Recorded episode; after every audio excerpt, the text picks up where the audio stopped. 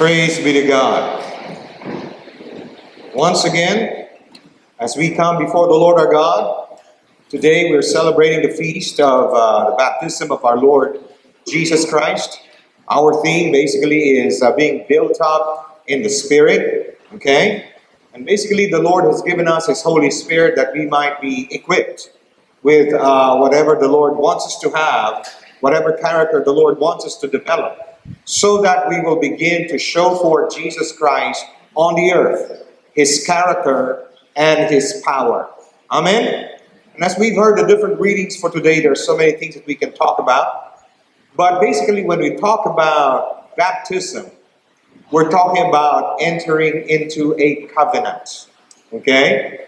A covenant is strong, it's like a contract, except that it is stronger than a contract. In, uh, uh, when, whenever two people get married, they enter into a covenant. And what happens to them? They become one. They are two persons, but the moment they enter into a marriage covenant, okay? I know that there are contracts that we sign. The government looks at the marriage contract, but in heaven they're looked upon as a covenant. And a covenant talks about becoming one. And so when we enter into a covenant with God, God becomes one with us, and we become one with God. Do you understand what I'm saying? I mean, a covenant is not an informal relationship. A covenant is not a casual relationship. A covenant is not a live in relationship. You know what a live in relationship is? You know, when man and woman decides to live in together, they don't really want to get married and let's just uh, stay with each other for as long as it's fun, exciting.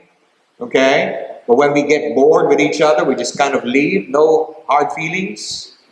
It's not a casual live in relationship, a covenant relationship. God enters into our lives and we enter into God. God says, from now on, you can call me your God. Take note, God allows us to use uh, a description that brings possession. See, it's, it's like saying, that's my Bible, that's my house, that's my cell phone. I own that, okay? But with, with God, because of the covenant, God says, you can now say, He's my God.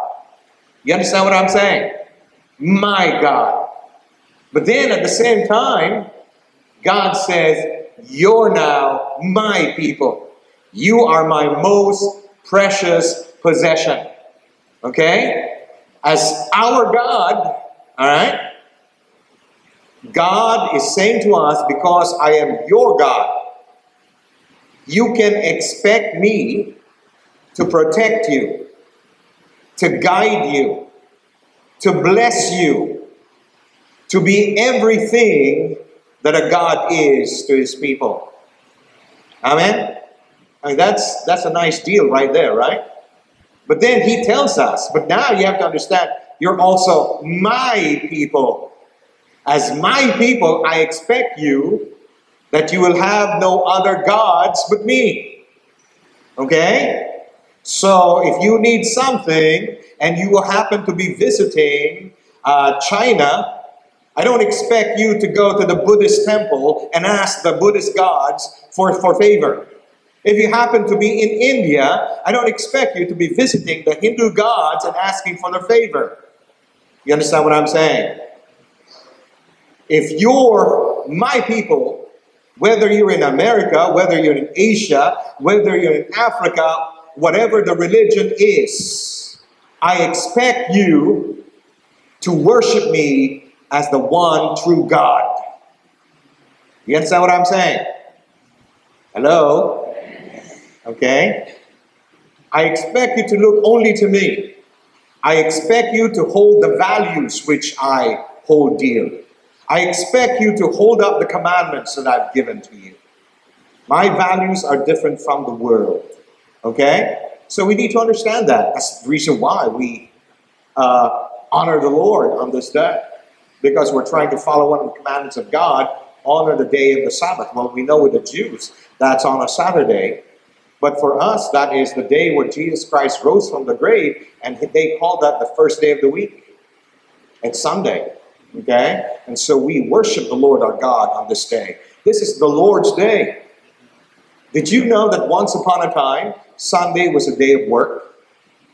Yeah, there were offices on Sunday before. Okay? This was in the early days. Uh, people were expected to go to work on a Sunday. Okay? But then Constantinople, Constantinople okay, uh, or Constantine, when he got baptized into the Christian faith, he decided to make Christianity the, the, the religion of the empire. And he says, from now on, so that people will not be bothered with work, so that they can concentrate in worshiping God on the Lord's day, I hereby decree that there will be no work on Sunday.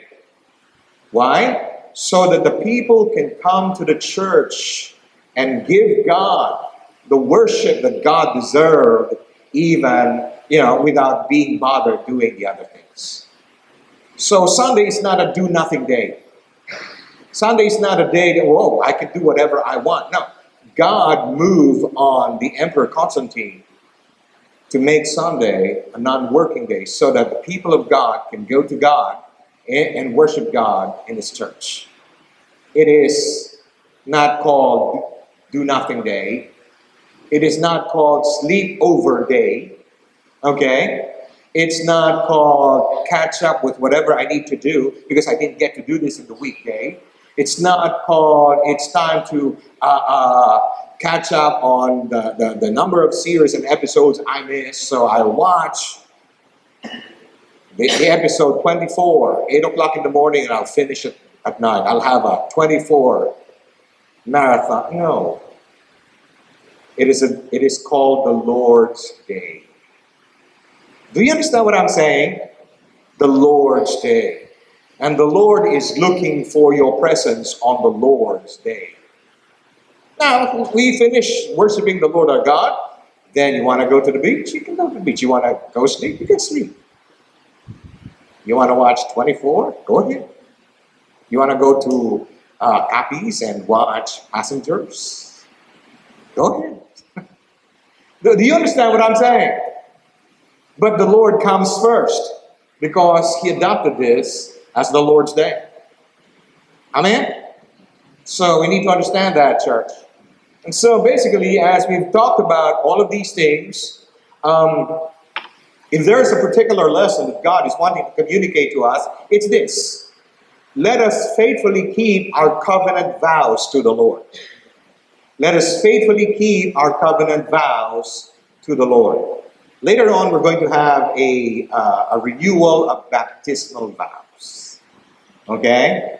Uh, uh, and, I, and I know that we've been criticized by some people concerning this and made fun of. Why do you have to renew your vows? They don't expire. they don't have an expiration date. I know. But how many of us can really say we've remained true to our baptismal vows? Have we not broken them at one point in time? Right? Right?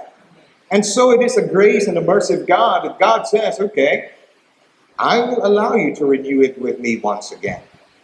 Does he know if you will keep it perfectly after that? No, he knows that. But it is His grace and mercy that He allows us to come up and say to Him, God, I'm sorry I did this. I, I just want to renew my baptism. For how long do we have to do this? Let's just keep doing this as long as the grace of God is open. Because one day grace will close. Not today. do, do you understand what I'm saying? One day when Jesus Christ comes back and people see him, it's going to be too late. You need to be able to come to God now. And, and if you if you've fallen, we've stumbled, we've, we've kind of uh, uh, broken our vows before God, God doesn't say to us, you know what, I gave you a chance. And then you break it and break it. Forget about it. Get out of my face. No, you won't hear that from him. Amen. I mean, you might hear it from other people, I mean, you might hear from other people, you keep promising, you keep promising, but you keep breaking your promise. Forget it. For some people, it's a deal breaker. But for God, because of His mercy and grace, it is not a deal breaker yet. Amen? One day it will be. When the Lord comes and you've not, you know, renewed your relationship with God or you've not entered into covenant with God through Christ, then yeah, it will become a deal breaker. You, you never entered into a deal. Or you entered in a deal and you broke it and you never bothered to renew it.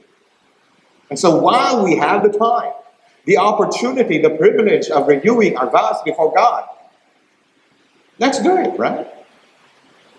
Hello? But you know, Bishop, I feel like a hypocrite. I know. I feel that too. Do you understand what I'm saying? Because I know sometimes I break it, but we say it in faith. We just focus on the grace of God, not on our weaknesses. We're just saying, Lord, we're going to make this vow once again. I thank you for your grace. We're not going to intentionally, willfully break this. I'm glad, Father, that you know you you have this opportunity for us. But when we sin and we you don't throw us away. You don't turn your backs on us, even if others do. But you give us a chance. You give us another opportunity. Thank you, Lord. You're very, very, very patient with us. Even if our husbands are not, even if our wives are not, even if our mothers and fathers are not, even if our kids are not. Thank you, Lord. You're very patient with us. Amen?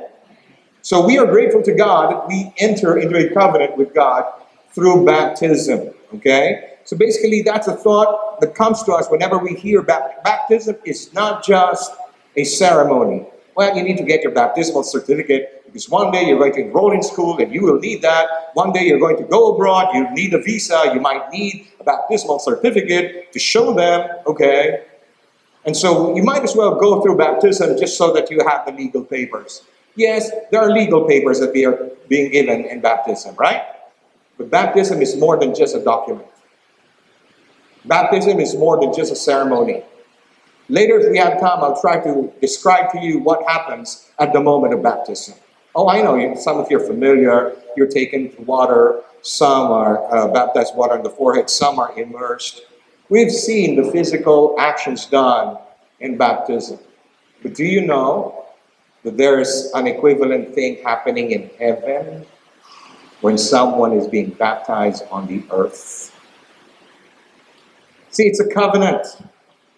And, you know, there, there might have been some baptism, you, you've seen that the priest might be a little bored of baptizing the Father. But you know what? Jesus Christ does this with passion. Because God is serious in making a covenant with his people. To be able to enter into a covenant with God is a serious thing as far as God is concerned. Okay? God takes seriously the vows that we make to him. And God takes very seriously the promises He gives to us. You understand what I'm saying? It's like when you enter into a marriage, there is the exchange of vows. I will love you. I will be your husband. I will protect you. The wife says, I will be your like this and I'll be your like that. Now I know that there, there are certain uh, celebrations being done where they try to make light of this and make fun of this. And, but God takes seriously those vows. They are written down in heaven. You understand what I'm saying? So we need to understand that it is a covenant. When God becomes our God and we become His people, we become one. What happens to us? We inherit the treasures of heaven. We inherit the kingdom of heaven. What happens with God? I mean, what could we offer God? He inherits our debts. You understand what I'm saying? I mean, the Bible says the wages of sin is what? And when, when we talk about death, we're only familiar with physical death. We see the body die. But the spirit that inhabits the body, it does not die. For as long as your spirit and soul are inside your body, your body will function. But the moment your spirit and soul leaves the body, your body will disintegrate. It has no life force in there. And when I talk about the life force, I'm not talking about the force of the Jedi. May the force be with you. No, I'm talking about the breath of God being given to us. Do you understand what I'm saying? Hello? So we need to understand that, church. That's why Jesus went to the cross and he paid the price for our sins. We couldn't pay it ourselves, even if we wanted to. Okay? The Bible says on the cross, especially we hear this every Holy Week, there's one point in time, it's probably one of the most painful things. I know that Jesus was tortured overnight hair ripped out, spat upon, hit, bludgeoned, whipped. Yeah, those things are very painful.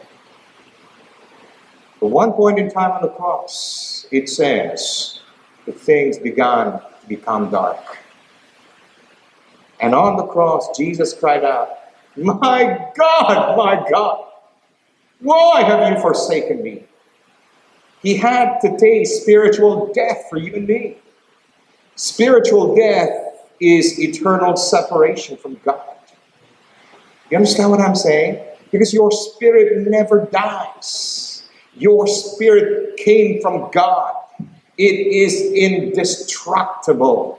It cannot be destroyed. It cannot be deleted because it came from God. And so after death, your spirit will remain. But where will it remain? Will it remain in the presence of God or will it remain away from the presence of God? See, your spirit will live on eternally. Okay? You can live on eternally in heaven in the presence of God where there is joy forevermore, or your spirit can live eternally first in hell and then after the great white throne judgment in the lake of fire. That's a terrible thing to think about. You understand what I'm saying? And your spirit will never die, even in hell. It will never stop existing. You will want God to make you stop existing. But because you came from God, you cannot stop existing. Hello? So we need to understand that, church. It's spiritual death is separation from God. And probably that's one of the most, you see, Jesus Christ and the Father, they walked. They were never, ever, ever, ever separated. And on the cross, He took our sins. He was paying for a sin that He did not commit. Right? Why was He doing that? For you, for me. Okay? Remember the words of the Eucharist? This is my body Broken. For whom? Broken for you. In other words, the Lord saying, if not for you, I will not allow this to be done to me. Don't you realize I was there when you were created? I was there when the breath of life was given to you. I was there when creation was. Don't you know that in heaven the angels honor me and glorify me? Why would I allow someone of the flesh to treat me this way? I'm a king. And I walk as a king. I never stop becoming. Why would I allow these people who are working for the forces of darkness to treat me this way?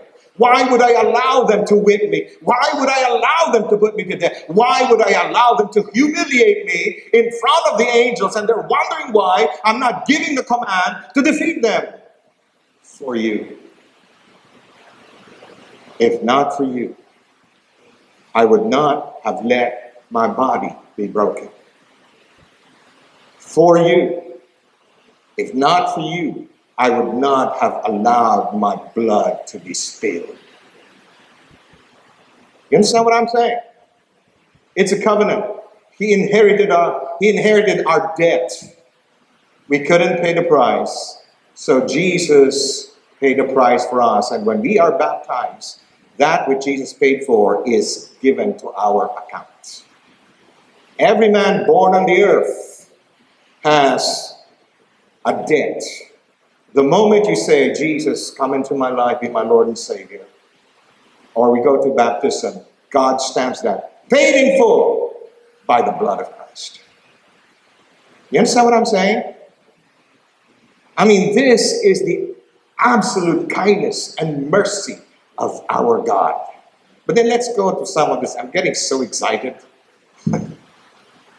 I'm not looking at my. Anyway, uh, we only have a very short uh, uh, passage of scripture, but there's some things that I would like for us to see here.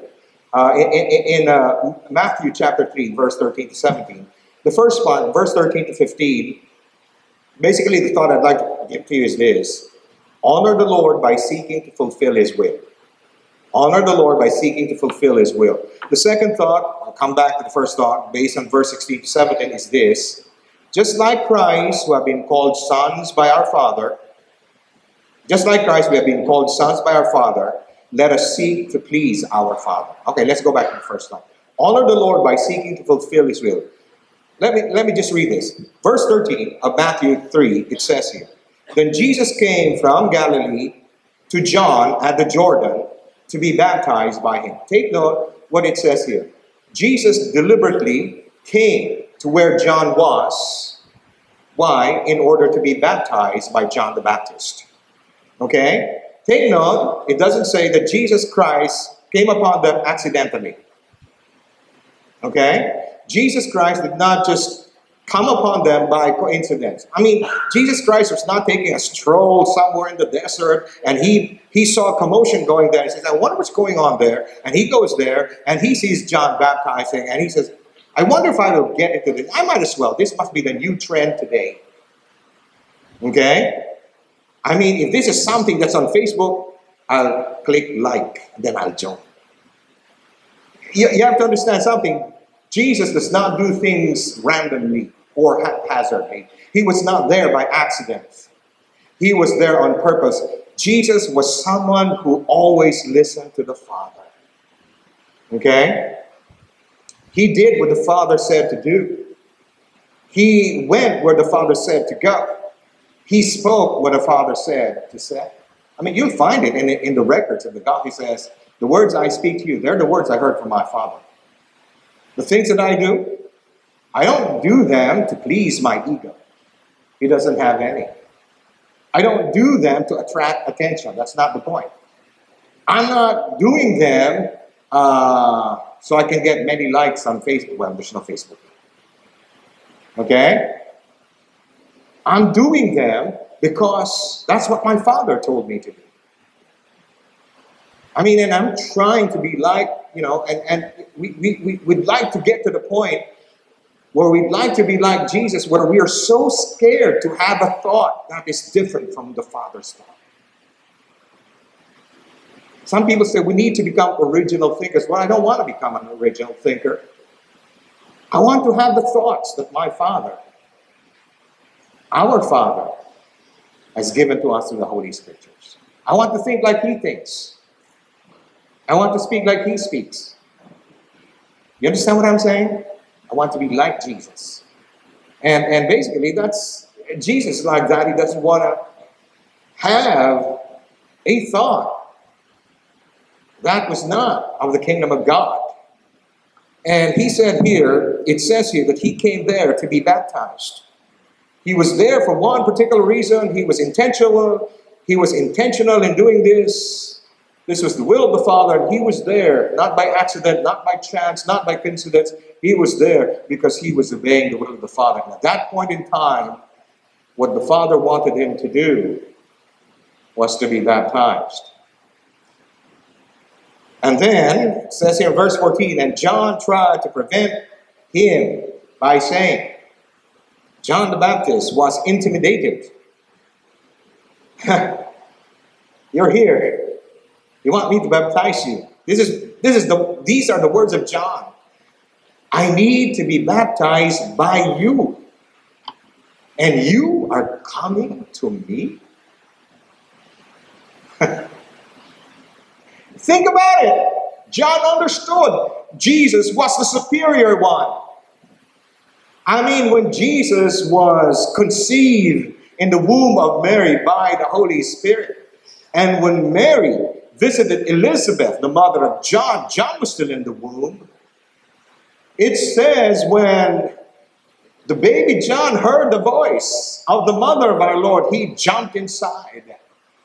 Can a baby be moved upon by the Holy Spirit even in the womb? Yes. A baby is not just a dead fetus, he is a person given to us by God. You understand what I'm saying? Okay? I mean, even there, John recognized this is the superior one. At one point in time, the, uh, the disciples of John says, John, why don't you tell your cousin to stop baptizing? I mean, this is our style, right? They didn't understand. And, and, and, and John the Baptist told his disciples, guys, you have to understand something. We can't do anything unless it's given to us by heaven. And as for him, I need to decrease, he must increase. He understood. And, and, and John was trying to, didn't understand really everything. Uh, uh, Jesus, uh, I know I was born first. I was born first before you. So when it comes to birth, uh, I'm like the kuya here. Okay? I have seniority. But uh, really doesn't matter because uh, you're the Son of God.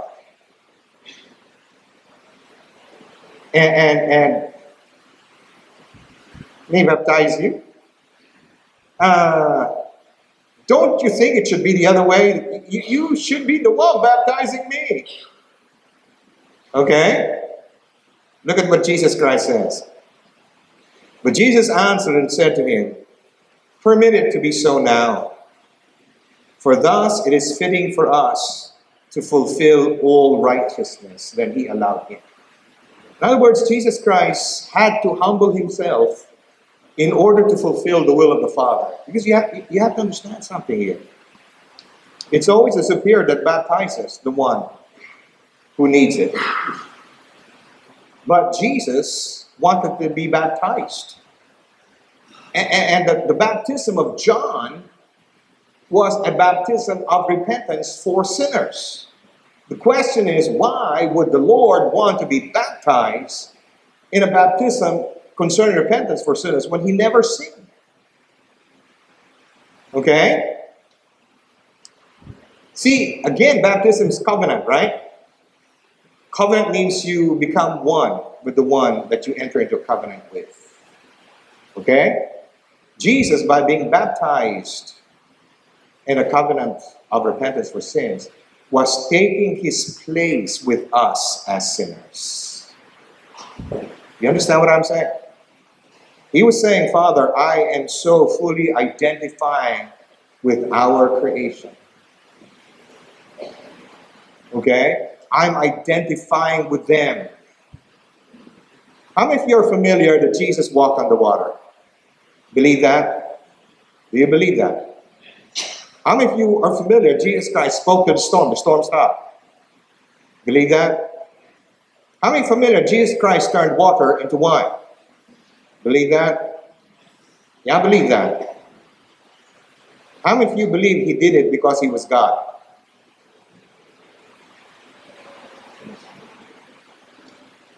If Jesus Christ at one point in time said, Father, I know I came here to become a man, but you know, I can't do these things as a man, so let me just take time out, draw from my powers, so now I can walk on the water.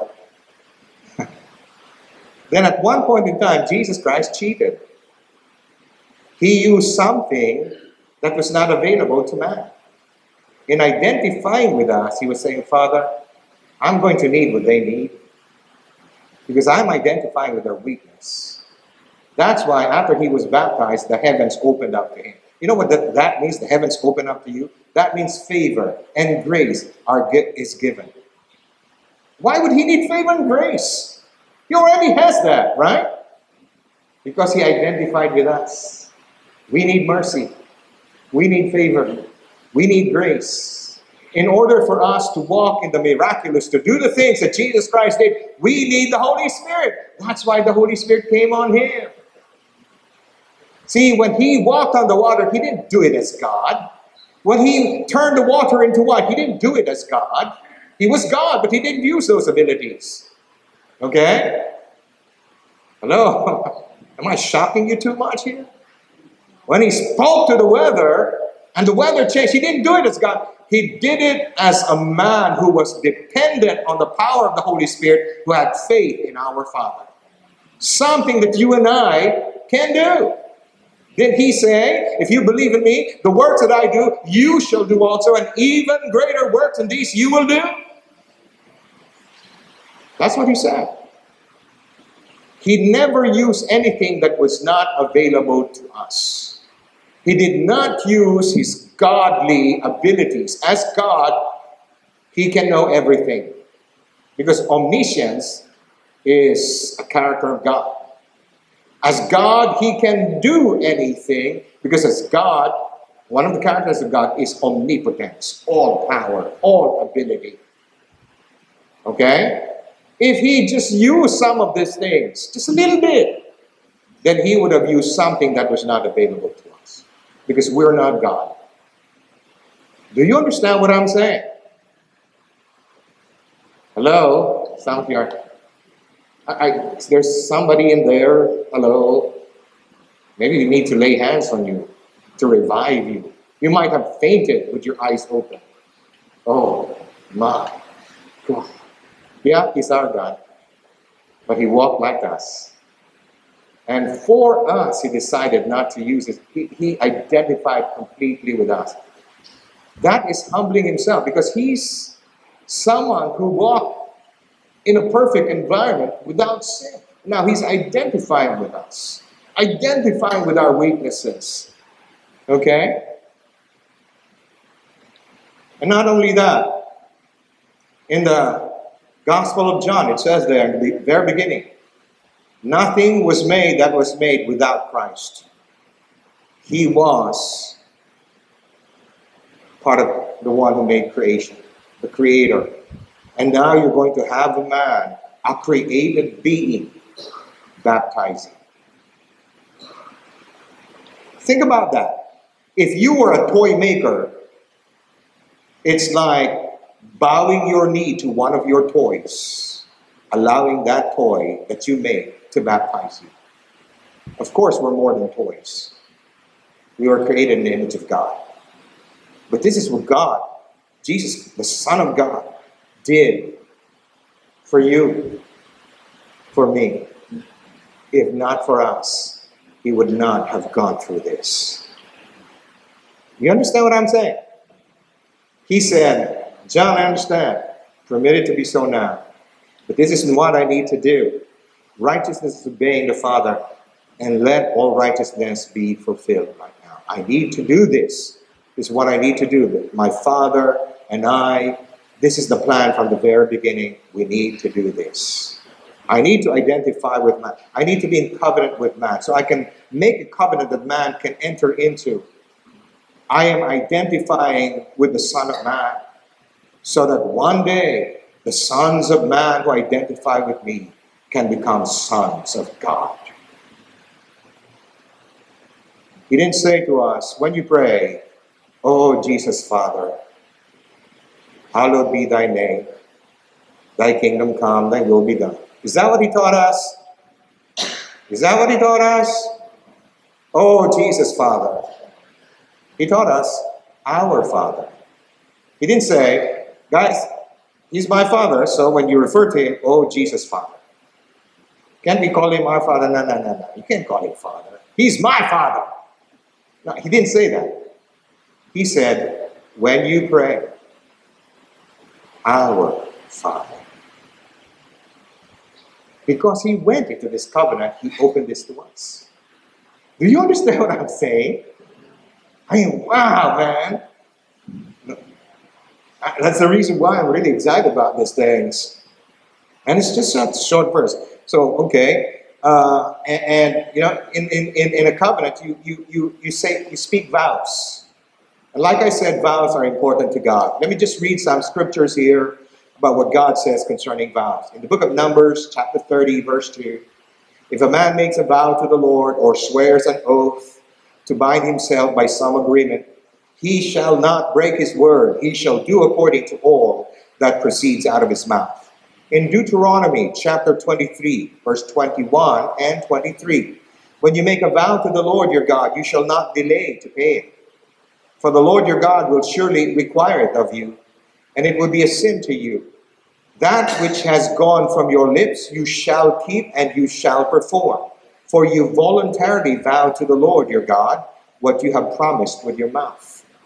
In Ecclesiastes chapter 5, verse 4 to 5, when you make a vow to God, do not delay to pay it, for he has no pleasure in fools. Pay what you have vowed. Better not to vow than to vow and not to pay. That's what he said. Okay? He listens to what we're saying and he doesn't forget. And if we break our vows, he gives us another chance to repair them. That's grace, man. Hello? You look bored by this. Some are shocked, some are bored. Oh, praise, I've heard that before. Oh, forgiveness of sin. Yeah, sure. You find heaven, no, heaven is not boring at all. Some, some, you, you'll be very surprised at what you'll find in heaven. Okay? I wish I can go into that, but don't have time. Anyway, uh, let's go to the second point. Just like Christ, we have been called sons by our Father. Let us now seek to please our Father. Let me just read verse 16 and 17. It says here, when he has been when he had been baptized, Jesus came up immediately from the water, and behold, the heavens were opened to him. I want you to know that whenever you're baptized, the heavens are also open to you.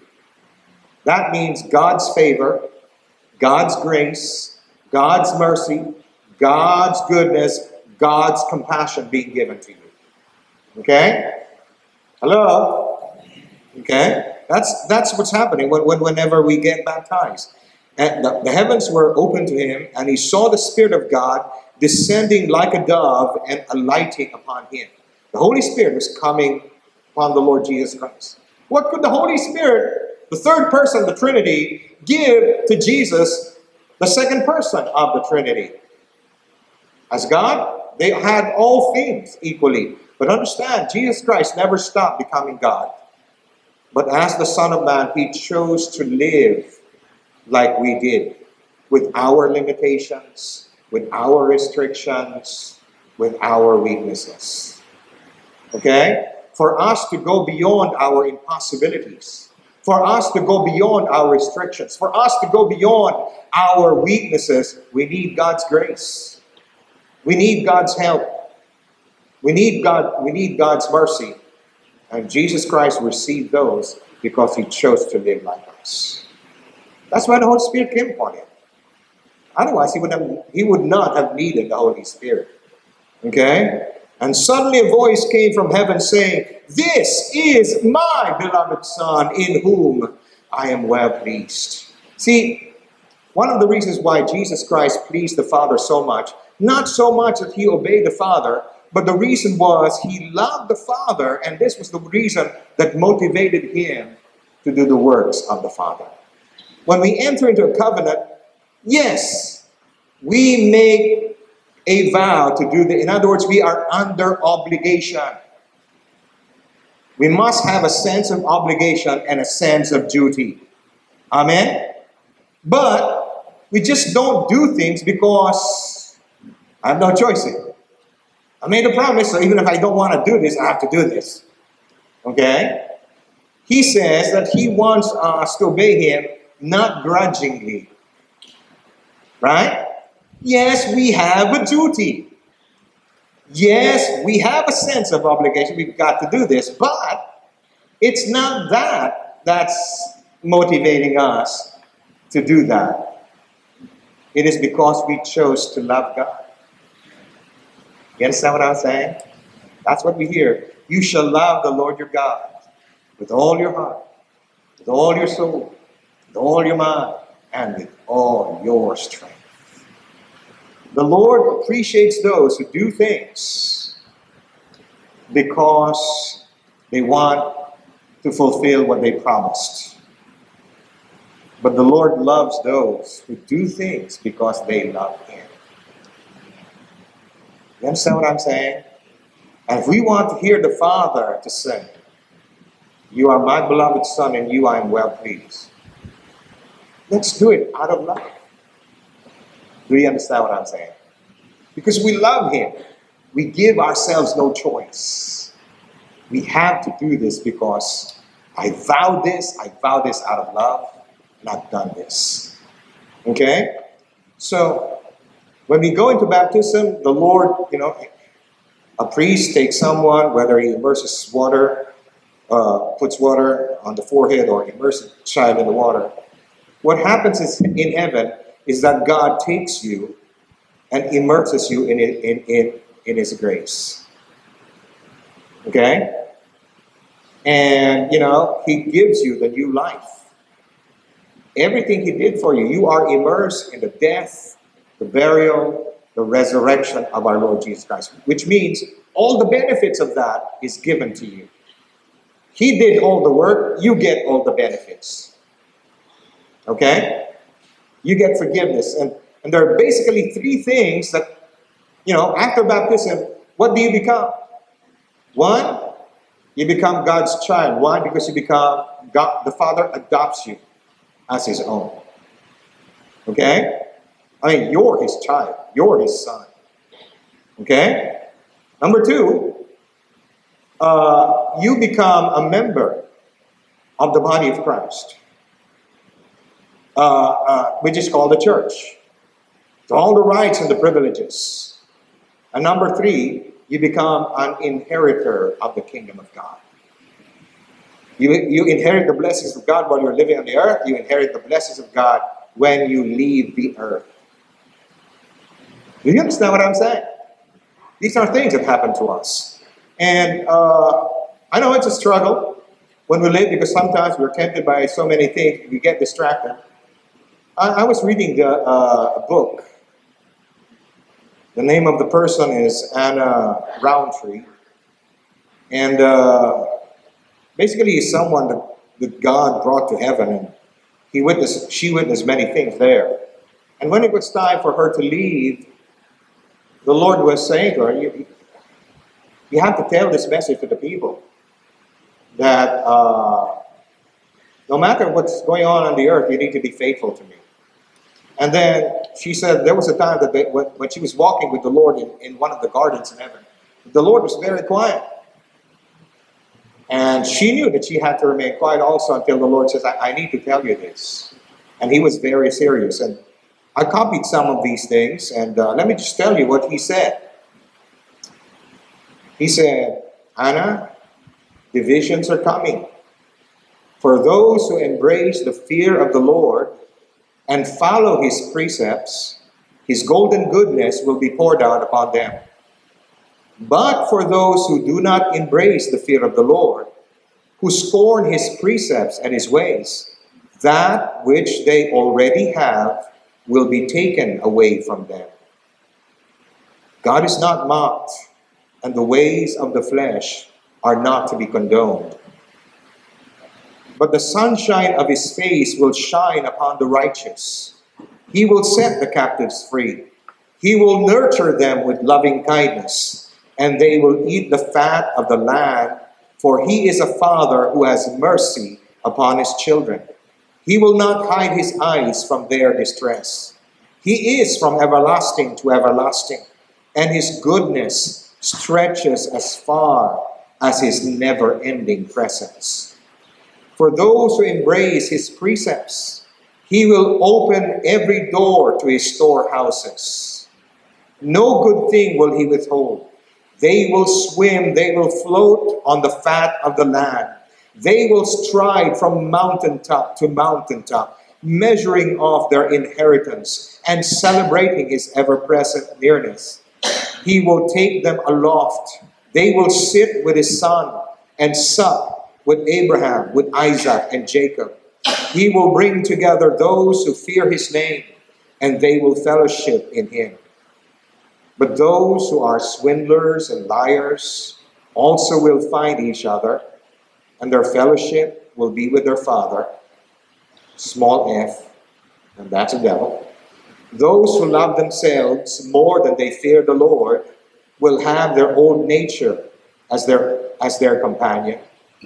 Fretting and self righteousness will be their reward. They will face closed doors to God's glory at every turn. Grace will slam its door in their faces. The wall between them and God's goodness will be too high to climb, and they will spend their days searching for God as a blind man gropes in a foreign land. But for those who hold to his ways and fear his name, a canopy of goodness will be their shelter. A canopy of glory will be their home. Not even a toe will poke its way from beneath the mercy and the loving kindness of the Lord.